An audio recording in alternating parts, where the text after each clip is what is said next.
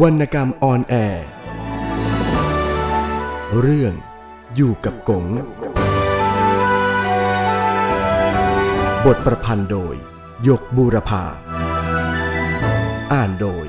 จากกลิศศิลปะชัย เมื่อแดนดินแม่กันดาน จิตวิญญาณของกงล่องลอย เก็บเสื้อมอนของใช้นิด น่อย เจ้านกน้อยโพบินจากรัง ฝากคลื่นลมภูเขาทะเล ขึ้นสำเภาที่ใกล้จะพัง สร้างชีวิตใหม่พ้นฝากฟัง คือความหวังของจีนสยามเช้าจดเย็นหนักเข็นเท่า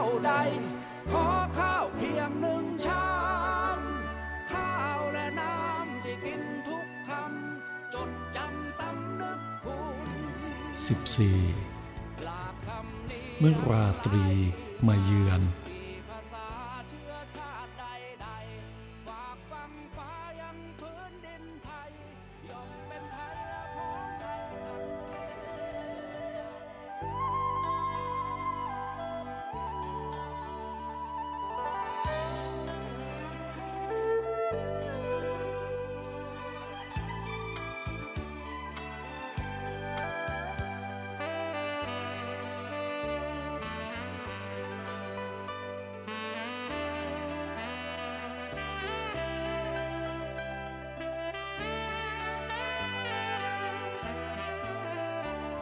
แดดเพิ่งหมดไปจากฟ้า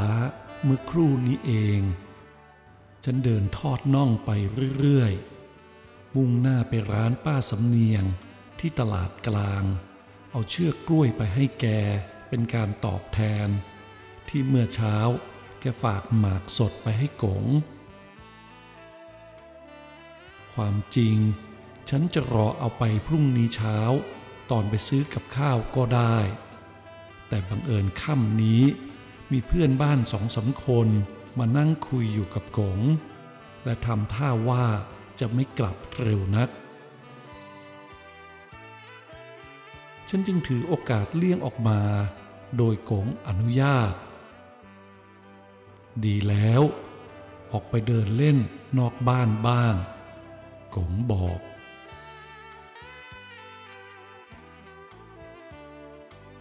ท้องฟ้า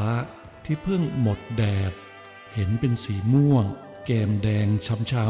ำๆเหมือนดวงตาของคนทุกข์ที่เพิ่งหยุดร่ำไห้ มองแล้วหน่าเศร้าส้อย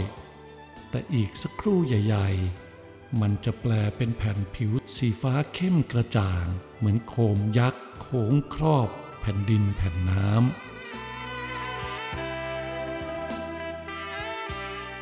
เมฆขาวริ้วบางๆ ผ่องผุด แต้มระบายให้ม่านฟ้า มีชีวิตชีวาขึ้น เหมือนหนวดและคราสีขาวเหลือบเงิน ที่แต้มใบหน้าของกงกระนั้น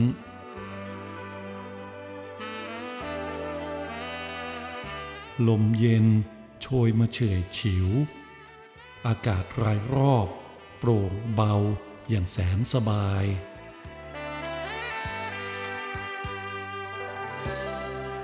อาจจะด้วยความว้าเหวก็เป็นได้ ที่ทำให้ฉัน ชอบบรรยากาศอันเยือกเย็นสดใสของธรรมชาติ และพยายามหาโอกาสมาสัมผัสเสมอ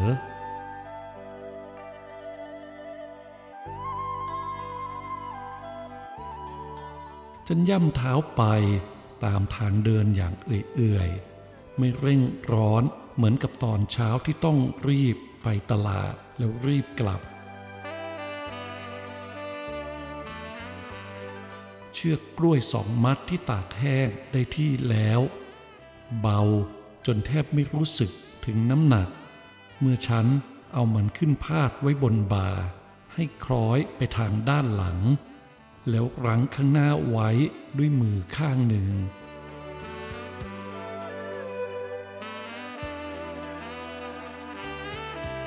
ระหว่างทางที่ฉันเดินผ่าน มีบ้านเล็กเรือนน้อยของชาวบ้านรายระดับบางบ้านจุดตะเกียงน้ำมันก๊าซตีวงกินข้าวกันอยู่อย่างน่าอร่อย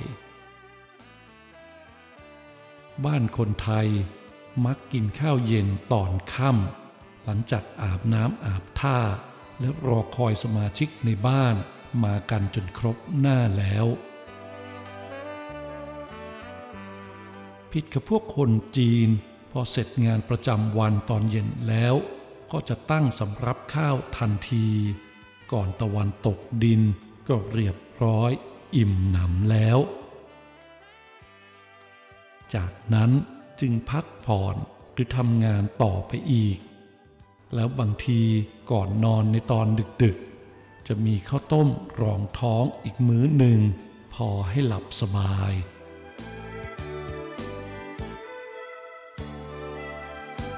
เหงื่อไม่ทันซึมแผ่นหลัง ฉันก็ถึงตลาดกลาง เมื่อถึงร้านป้าสำเนียง แกเพิ่งเสร็จจากกินข้าวเย็น เนื้อตัวยังมอมแมม อยู่ในชุดเดียวกับที่ฉันเห็นเมื่อตอนเช้า เป็นธรรมดาของแม่ค้าร้านชำที่ไม่มีเวลาสำหรับตัวเองมากนัก ตั้งแต่ย่ำรุ่ง จนกระทั่งเข้านอนหลังเที่ยงคืน วุ่นวายอยู่กับการซื้อขาย จัดของและคิดบัญชี ตอนที่ฉันก้าวเข้าไปในร้าน แกกำลังก้มๆเงยๆเรียงมะพร้าวแห้งให้เข้ากองอยู่ที่มุมห้อง แต่ตาแก่ของแก นั่งสูบกล้องควันปุ๋ย ดีดลูกคิดตะล็อกตอกแตก อยู่ข้างๆตะเกียงเจ้าพายุ ที่ให้แสงสว่างจ้าดวงเดียว กระจายแสงสวัยนวลไปทางร้าน ป้าสำเนียงหันหน้ามาทางฉันพอดี แกโยนมะพร้าวแห้งที่อยู่ในมือขึ้นไปบนกอง แล้วยืดตัวขึ้น หันมาทางฉัน อ้าว มาทำอะไรกันวะ ค่ำค่ำมืดมืด นี่คือคำทักทาย ป้าสำเนียงเป็นคนปากร้ายห้วน และหวงยิ้ม แต่ใครๆก็รู้ว่าแกใจดีกงให้เอาเชือกกล้วยมาให้ป้าใช้กงทำเอง รอเอามาพรุ่งนี้ก็ได้นี่ว่า เองขยันเดินนักหรือแกว่าเสียงกระด้างตามเคย แต่ก็เอื้อมมือมารับเชือกกล้วยสองมัดไปวางไว้บนกระสอบข้าวสาร ผมว่างเลยเดินเอามาให้กงหลับอยู่บ้านมีคนมานั่งคุยด้วย เออ กลางค่ำกลางคืน อย่าถลายไปไกล แกแก่แล้ว อยู่ใกล้ๆ เป็นหูเป็นตาให้แก่มั่ง ฉันไม่ตอบ ค่อยๆเดินเลี่ยงออกจากร้าน เพราะพอดีมีชาวบ้านเข้ามาซื้อของในร้าน พอจะพ้นหน้าร้าน เสียงป้าสำเนียงก็แหวกเข้ามาในแก้วหู ยก ไอหยกโว้ย ฉันหันไปมอง แกกวักมือเรียก ฉันเดินเข้าไปหา เองจะกลับเลย หรือว่าจะไปถลายที่ไหนก่อน กลับเลยครับ งั้นดีแล้วกำลังจะใช้ใครไปตลาดเองพอดี เดี๋ยวช่วยตามพวกจับกางแบกของให้สักสองคนนะ ใครก็ได้ บอกเขาว่า คืนนี้สักสี่ทุ่ม จะมีรถกรุงเทพเอาของมาส่งที่ร้านป้านี่ ให้มาลงของหน่อย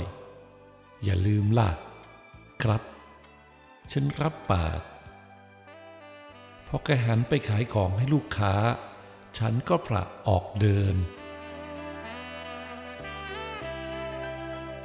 ถ้าฉันโตกว่านี้ก็คงได้รับจ้างขนของลงจากรถบ้าง เหมือนกับเพื่อนชาวห้องแถวของฉันหลายคนที่เป็นจับกัง กุลีแบกหาม รับจ้างสารพัดแบกข้าวสารจากโรงสีไปขึ้นรถ ลงเรือ แบกเข้าวเปลือกขึ้นยุ้ง กุดดิน ฟันหญ้า ลอกบ่อปลา แม้แต่หามโลงศพไปป่าช้าจีนก็เอา เขาขายแรงงานและความเหน็ดเหนื่อยกันอย่างแท้จริง ร้านค้าใหญ่ ๆ ในตลาดของเรา มักจะสั่งสินค้ามาจากกรุงเทพ โดยไปเลือกสั่งจากร้านขายส่ง แล้วนัดให้รวมกัน ส่งมาทางรถบรรทุกทีเดียว อย่างร้านป้าสำเนียง เมื่อสองวันก่อน ตาแก่ผัวของแกไปกรุงเทพก็เพื่อสั่งของเข้าร้าน ก่อนไปสั่ง จะต้องสำรวจว่าต้องการอะไรบ้าง ส่วนมากจะออกมาถามตามร้านเจ้าประจำที่เป็นลูกค้า เช่น ร้านอาหาร ร้านกาแฟ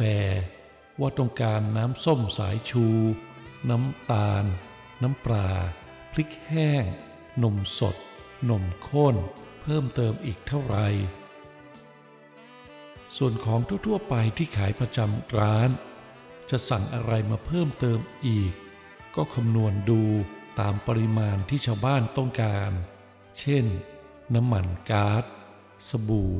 มะพร้าวแห้ง น้ำตาลทราย น้ำตาลปี๊บ ขี้ใต้ หอมแดง กระเทียม ส่วนมากเป็นของที่เก็บตุนไว้ขายได้นานๆ เมื่อรถมาส่งของ ส่วนมากจะกะให้มาถึงในตอนค่ำหรือตอนดึก กลางวันมักไม่มาส่งของ เพราะรู้ว่าทางร้านจะต้องยุ่งกับการขายของหน้าร้าน เจ้าของร้านผู้สั่งของจะต้องเตรียมหาคนงานไว้ขนของลงจากรถ เรียกกันว่าลงของ ราะรถที่มาจะมีเพียงคนขับกับเด็กประจำรถอีกคนหนึ่งเท่านั้น จับกลางส่วนมากเป็นขาประจำเรียกจ้างกันบ่อยๆ ร้านไหนมีลูกชาย หรือลูกจ้างก็จะลงของเอง แต่ส่วนมากแล้วจะจ้างจับกัง เพราะพวกนี้ลงของได้เร็ว รถจะต้องรีบกลับเข้ากรุงเทพ รือไปส่งของต่อที่อื่น ถึงโอเอไม่ได้ สินค้าจากกรุงเทพมาถึงอำเภอของฉันได้อีกทางหนึ่ง โดยทางเรือที่ท่าน้ำแห่งหนึ่ง เลยตลาดกลางไปไม่มากนัก เรียกกันว่าท่าเรือส่ง สร้างถาวรให้เป็นที่จอดของเรือเอี่ยมจุ้นขนาดกลาง ซึ่งมีเกือบสิบลำ แต่เข้าจอดสับเปลี่ยนหมุนเวียนกัน เรือส่งเหล่านี้ขึ้นล่องจากอำเภอนี้ไปมาตลอดปี โดยรับสินค้าเบ็ดเตล็ดที่ไม่กินเนื้อที่และมีน้ำหนักน้อย ส่วนมากเป็นเครื่องอุปโภคบริโภคที่จำเป็นในครัวเรือน เช่น สบู่ เทียนไข คลาม กระดาษเครื่องเส้นไหว้ทูบเครื่องกระป๋อง ผลไม้แห้ง รับจากกรุงเทพ ขายรายทางมาตามตำบลอำเภอ ริมน้ำมาสิ้นสุดลงที่อำเภอของฉัน พวกร้านค้าย่อยในตลาดต่างๆ จะไปรับสินค้ามาขาย เพราะเขาขายให้ในราคาขายส่ง ไม่ขายปลีกให้กับชาวบ้านทั่ว ๆ ไป เว้นแต่ผู้ที่มาซื้อมากๆจำนวนเป็นโหลๆหรือยกทั้งห่อจึงจะยอมขายให้ เรือส่งบางลำจะมีสินค้าเฉพาะอย่างเดียวเท่านั้นเป็นประจำ เช่น มะพร้าวแห้ง ซึ่งขายดี เพราะใช้กันทุกครัวเรือน เรือส่งเหล่านี้ไม่ต้องพึ่งพาอาศัยจับกัง เพราะเขามีลูกเรือของเขาเอง แต่ส่วนมากเจ้าของเรือตั้งครัวอยู่ท้ายเรือเสร็จสับแพร่ลูกสืบหลานอยู่ในเรือแทนบ้าน เรือส่งบางเจ้าเป็นคนในตลาดอำเภอของเราเอง เขาจะมีห้องแถวอยู่ในตลาดด้วย เป็นร้านขายส่ง ให้เมียและลูกๆดูแลการค้า และเป็นสถานีรับส่งสินค้าด้วยในตัว แต่ร้านค้าใหญ่ ๆ อย่างของป้าสำเนียงจะไม่สั่งสินค้าผ่านเรือส่ง เพราะการเดินทางล่าช้า แกจะให้ตาแก่ของแก ถือรายการสินค้าเข้าไปสั่งซื้อเองในกรุงเทพเลย เพียงชั่วข้ามวันเท่านั้น ทุกอย่างที่สั่ง ก็ถึงร้านทันที ฉันเดินกลับตลาดห้องแถวอย่างไม่รีบร้อน คืนนี้พระจันทร์ขึ้นตั้งแต่หัวค่ำท้องฟ้าเป็นสีครามอ่อนๆสวยงาม ชายหนุ่มหญิงสาวหลายคู่ นั่งคุยกันอยู่ที่แคร่ใต้ต้นไม้หน้าบ้าน ท้องถิ่นบ้านนอกอย่างที่นี่ การสนทนากัน ยังเป็นมหรสพเพลินใจ ยิ่งกว่าการแสดงอื่นๆ ซึ่งนานๆ ครั้งจะมีมาสนองความต้องการ ระหว่างที่เดินทอดอารมณ์อยู่นั้น ฉันคิดไว้ในใจแล้วว่า ประเดี๋ยวฉันจะกระซิบเรียกใครบางคน ต้องเรียกกันเป็นส่วนตัวเงียบๆ บางครั้ง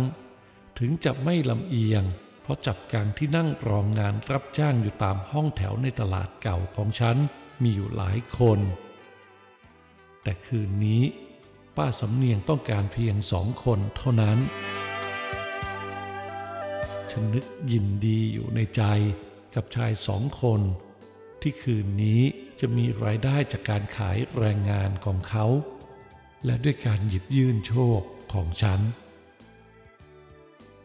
งานหมายถึงอาหารในมื้อต่อๆไปของเขา และของทุกคนในครอบครัวยากจน ที่เขาต้องรับผิดชอบในความอิ่ม ความอด ซึ่งเป็นสงครามที่แท้จริงในสมรภูมิชีวิต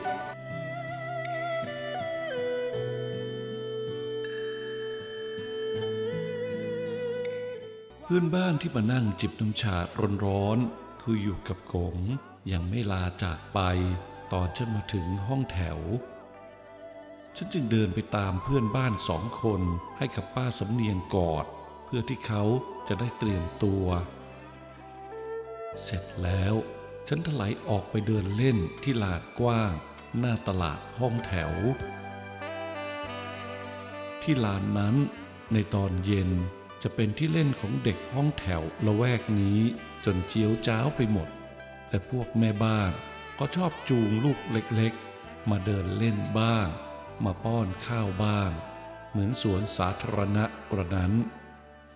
แต่พอค่ำลงทุกคนก็พากันเข้าบ้านหมด ที่นี่จึงค่อนข้างเปล่าเปลี่ยว แต่ก็ไม่เคยมีอันตรายเกิดขึ้นกับใคร นานๆจะมีพวกขี้ยาดูดฝิ่น เดินไปโรงยาสักคน หรือไม่ ก็เดินกลับผ่านมาทางนี้ แสงจันทร์เริ่มกระจ่างพร่างฟ้า พอแสงนวลเย็นตา ลงฉาบไปทั่วลานกว้าง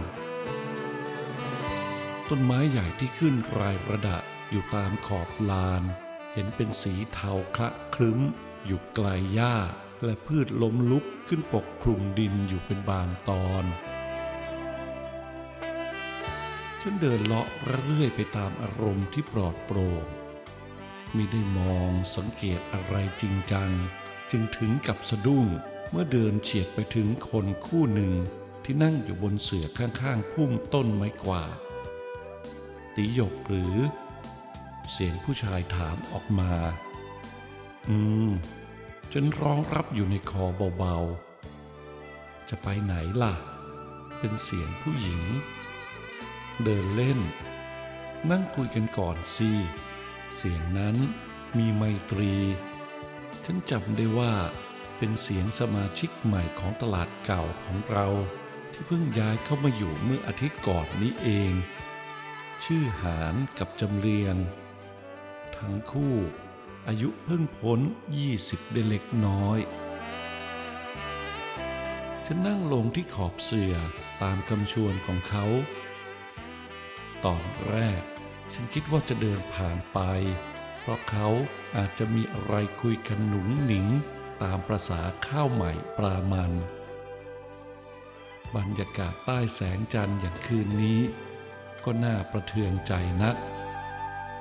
แต่เมื่อเขาชวนโดยน้ำเสียงเต็มอกเต็มใจทั้งสองคน ฉันก็ขัดไมตรีไม่ลง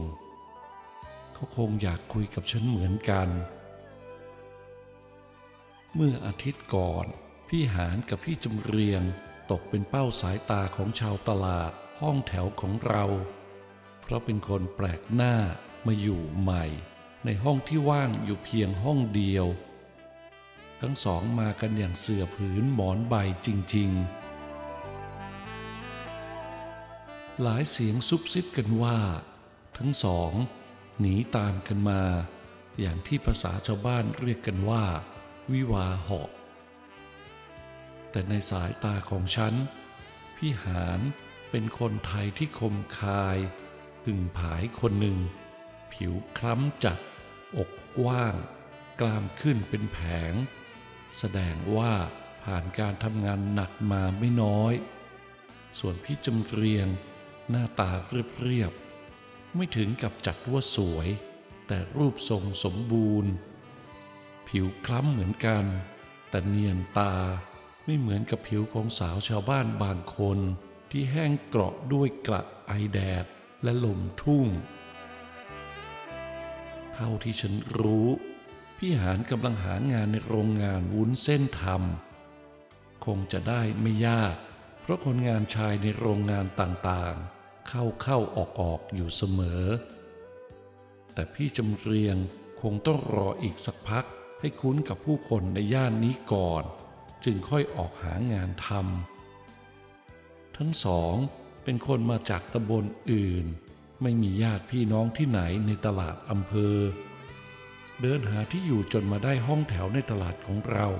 ซึ่งมีราคาถูกและรับหูรับตาคนติดตามดี พี่จำเรียงยังคงต้องซ่อนหน้าหลบตาพี่น้องพ่อแม่อยู่อีกสักระยะหนึ่ง จนรู้ว่าทางบ้านอภัยให้ หรือเลิกละการติดตามเอาโทษแล้ว จึงจะออกตลาดอย่างเปิดเผย เพื่อจะได้ช่วยกันทำมาหากินไปตามประษาญาติสมกับที่หนีตามกันมาด้วยความรักอันแน่วแน่พี่หานกับพี่จำเรียงคงอึดอัดใจกับสภาพห้องแถวที่เช่าอยู่กระมัง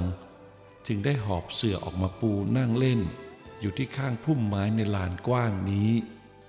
ความจริงก็เป็นเรื่องที่น่าเห็นใจ เพราะเพิ่งชื่นชูกันใหม่ๆ อย่างนี้คงต้องการความเป็นส่วนตัวไม่น้อย แต่ห้องแถวของเราแออัดและเอะอะไปด้วยลูกเด็กเล็กแดง อีกทั้งเป็นคนไทยด้วย ยังไม่คุ้นกับสภาพความเป็นอยู่ในหมู่สังคมคนจีน จึงย่อมอึดอัดเป็นธรรมดา อีกสักหน่อย หากคุ้นเคยกับผู้คนในตลาดและบรรยากาศในตลาดได้แล้ว ทั้งสองคนคงอยู่สะดวกใจมากขึ้นกว่านี้ ถ้าไม่ชิงย้ายไปอยู่ที่อื่นเสียก่อน ทั้งสองชวนฉันคุยถึงเรื่องราวต่างๆ นานา ในตลาดนี้อย่างเพลิดเพลิน เพราะอยากจะทำความรู้จักไว้ เพราะคิดว่าจะอยู่ไปอีก อย่างไม่มีกำหนด แต่ฉันคุยด้วยไม่นานนัก ก็ต้องขอตัวกลับห้อง ปล่อยให้ทั้งสองนั่งชื่นชมแสงจันทร์สกาวต่อไป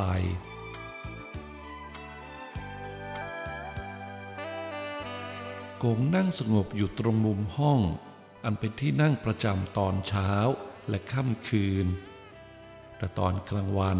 กงจะไปนั่งที่ตรงนี้เลย บ่นว่าร้อน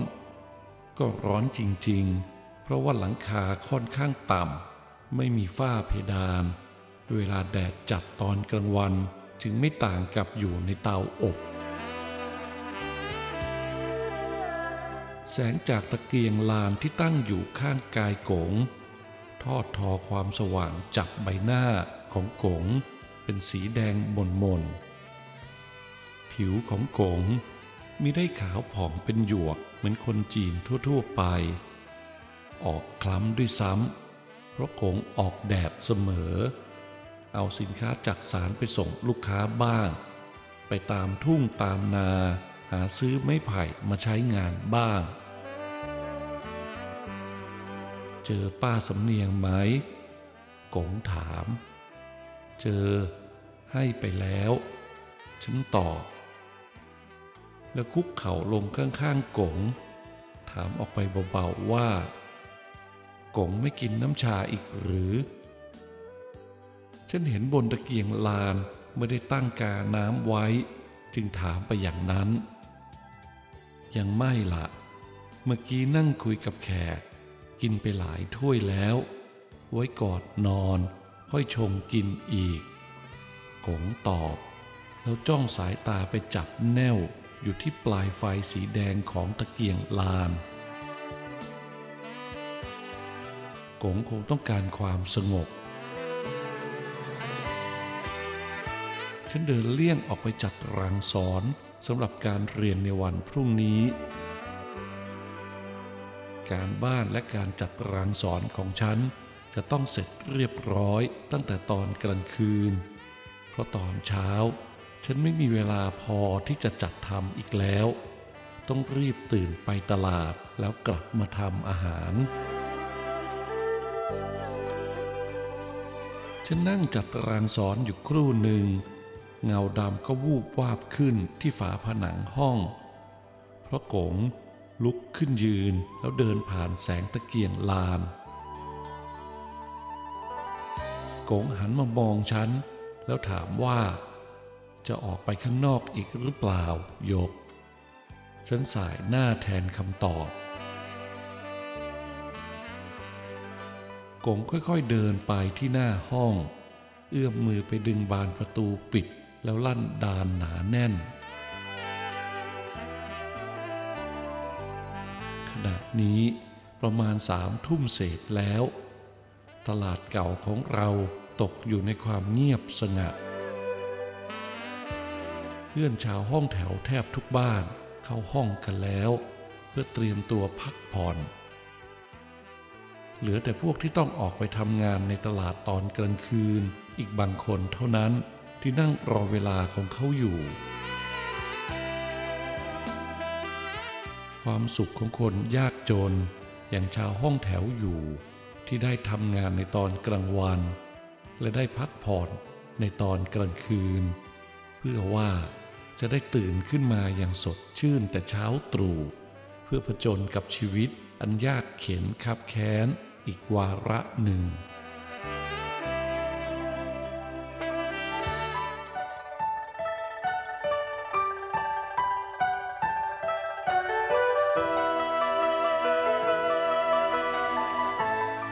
วรรณกรรมออนแอร์